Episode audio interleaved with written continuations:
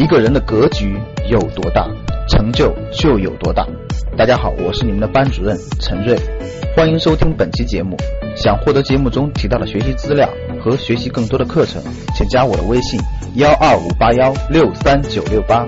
我的微信是幺二五八幺六三九六八。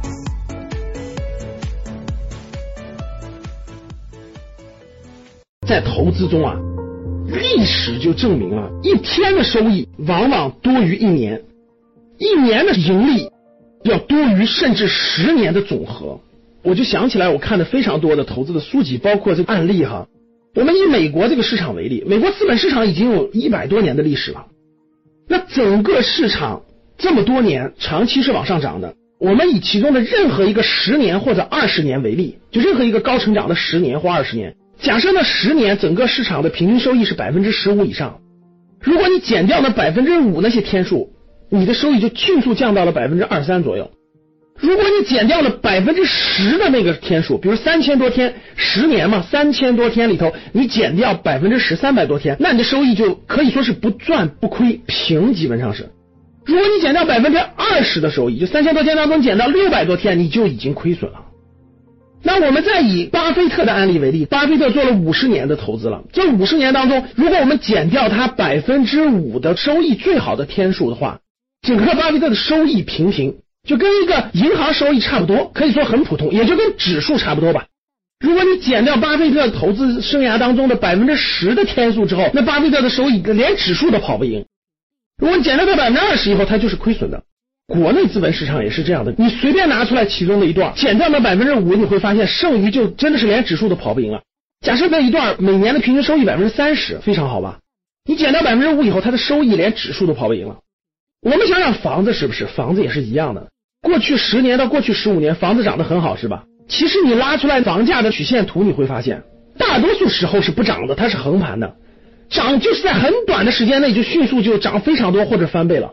大家回望过去十年，从零七年到二零一七年，零七年迅猛涨了一截儿，然后零八年金融危机，零九年到一零年的时候就没涨，一零年翻了一倍，零七年涨非常凶，然后呢，零九年到一零年就一年时间就涨得非常好，又不涨，一一年、一二年、一三又不涨，一三一四时候又涨一波，连续两年又不涨，一四一五年又不涨，到一六年又涨一波。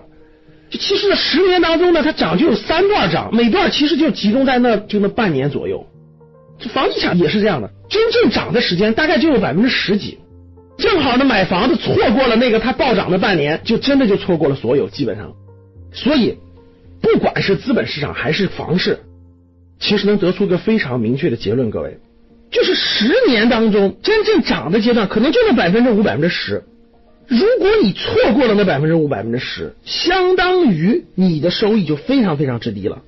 我就引出一个问题了：你能知道这十年当中哪一段是那百分之五或百分之十吗？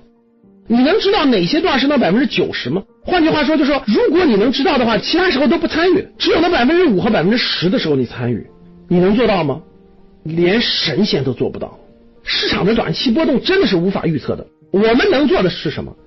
结合这些投资大牛，我们得出一个结论：我们能做的就是傻傻的等，就是傻傻的拿着你的好公司，在那傻傻的等，傻傻的持有，持有到享受到那百分之五或百分之十的暴涨的阶段，你就赚钱了。没别的办法，咋办？只能傻傻的持有。这就是投资难的地方，各位。为了那百分之五，就要等百分之九十五的时间，这就是投资难的地方。一天的收益，很多时候超过一年；一年的收益，很多时候超过十年啊！当你看到我所看到的世界，你将重新认识整个世界。谢谢大家。想获得更多投资理财、创业财经等干货内容的朋友们，请加微信幺二五八幺六三九六八。